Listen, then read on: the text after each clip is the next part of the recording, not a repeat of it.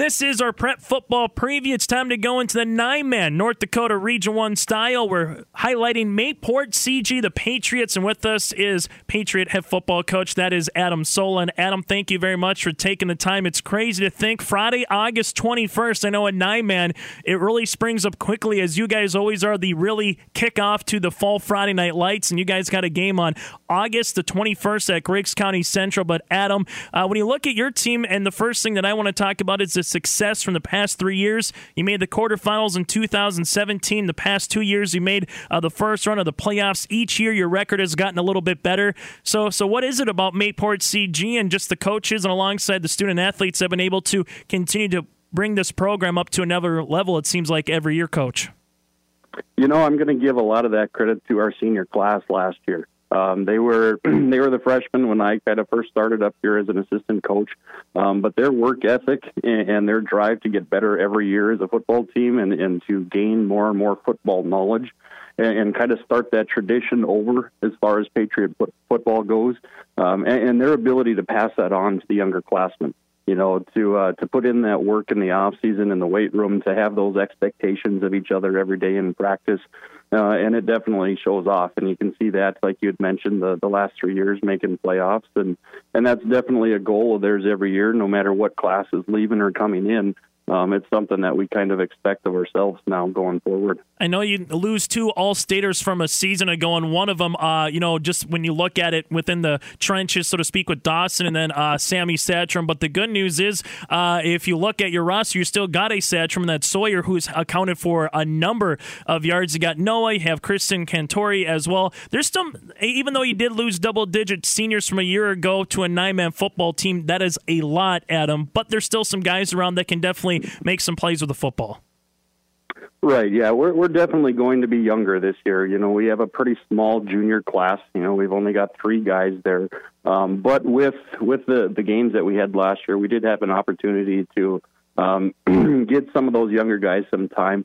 You know, and we're fortunate enough. I know it's not always the case with nine man football that we can field the JV squad. So a lot of our younger guys do get a lot of reps and a lot of good quality game reps. Um, so we we have some younger guys. You know, across the line will be pretty much all new this year because of that graduating senior class. Um, but they they've had some good reps and. I know Sawyer in the backfield will make him look pretty good. He's he's quick. He kind of had a coming out party early last year. Um, you know, as far as what he uh, what he can do on the ground, not just through the air.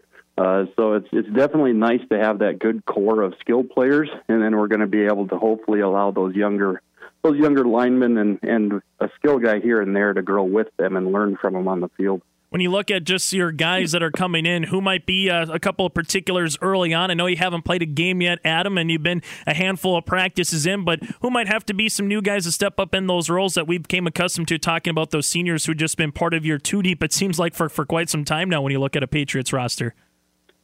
Sure. So a big one will be Ethan Bergstrom. Ethan got a lot of time for us on the defensive side last year as a freshman. Um, he'll probably make an impact this year too on the offensive side. Uh, another guy would be Noah Mayhus. I know you mentioned him before. Um, he played a little bit for us at the beginning of the year, but then ended up having to sit out with an injury. Um, you know, and so he'll be back. He's ready to go. I know he's been kind of chomping at the bit. Uh, across the front, you know, we've got our our freshmen. Um, that'll that'll or I should say are sophomores that'll probably be starting on the line. Um, all three of them may be sophomores this year. Um, but we've got some good seniors too that are coming back. We've got Logan Kruger. Uh, that'll be a big part of both sides of the ball in special teams. Uh, he's a senior. Um, but uh, it's it. Other than that, you know, it's going to be kind of who who we find here within the next week that's going to be able to fill roles and who steps up and makes plays.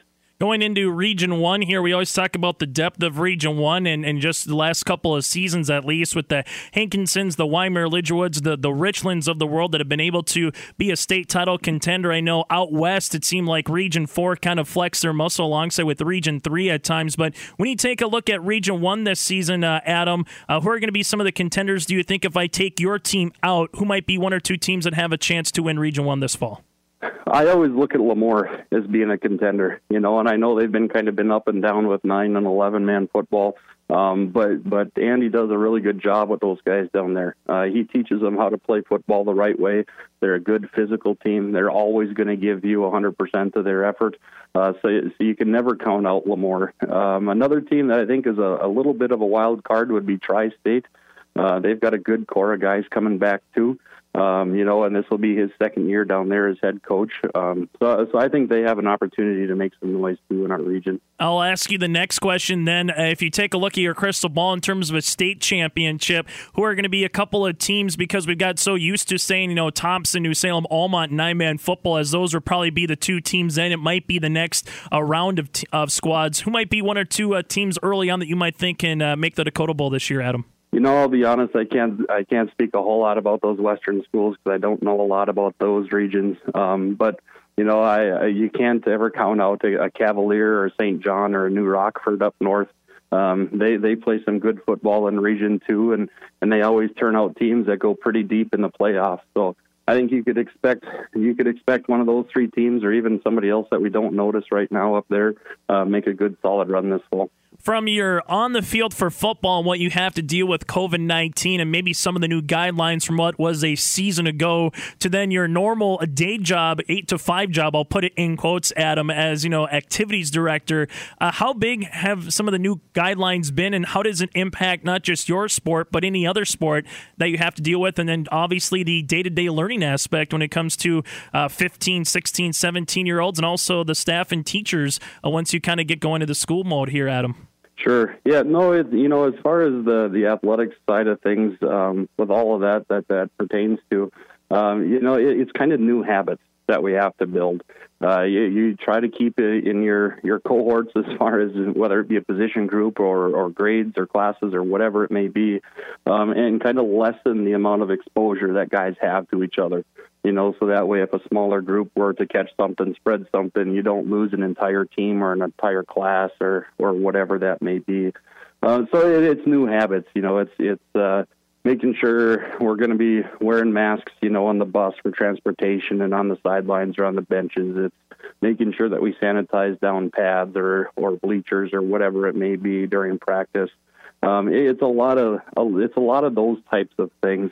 But at the same time, I've kind of emphasized to our coaches to try and make it seem as normal as possible and just make that a new routine that we have to follow, uh, so that the kids can still enjoy. And I think we owe it to the kids to to give them the best experience possible and uh, and give them something uh, as far as trying to finish the season out this year. Final thing for you, Adam, before we let you go, uh, just what's your message to the team going this season? Whether uh, you know it's talking about obviously having the opportunity to play in the fall after what happened in the spring, or just talk about you know as we mentioned earlier, some new guys and some new roles. What's your overall message before you finally get to Friday, August twenty first, for your kickoff against Griggs County Central here over the next uh, week or two?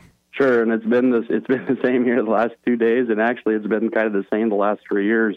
That you have to take each week as a as a privilege, and it's a it's a definitely a, a privilege to be a part of our team and have the opportunity to play football. And I think that even reigns more true this year. That every week could be different, and you never know if we're going to keep going or if we're going to be done. So you have to take every every week as a privilege and play it for your teammates and yourself, and and do everything you can to benefit others.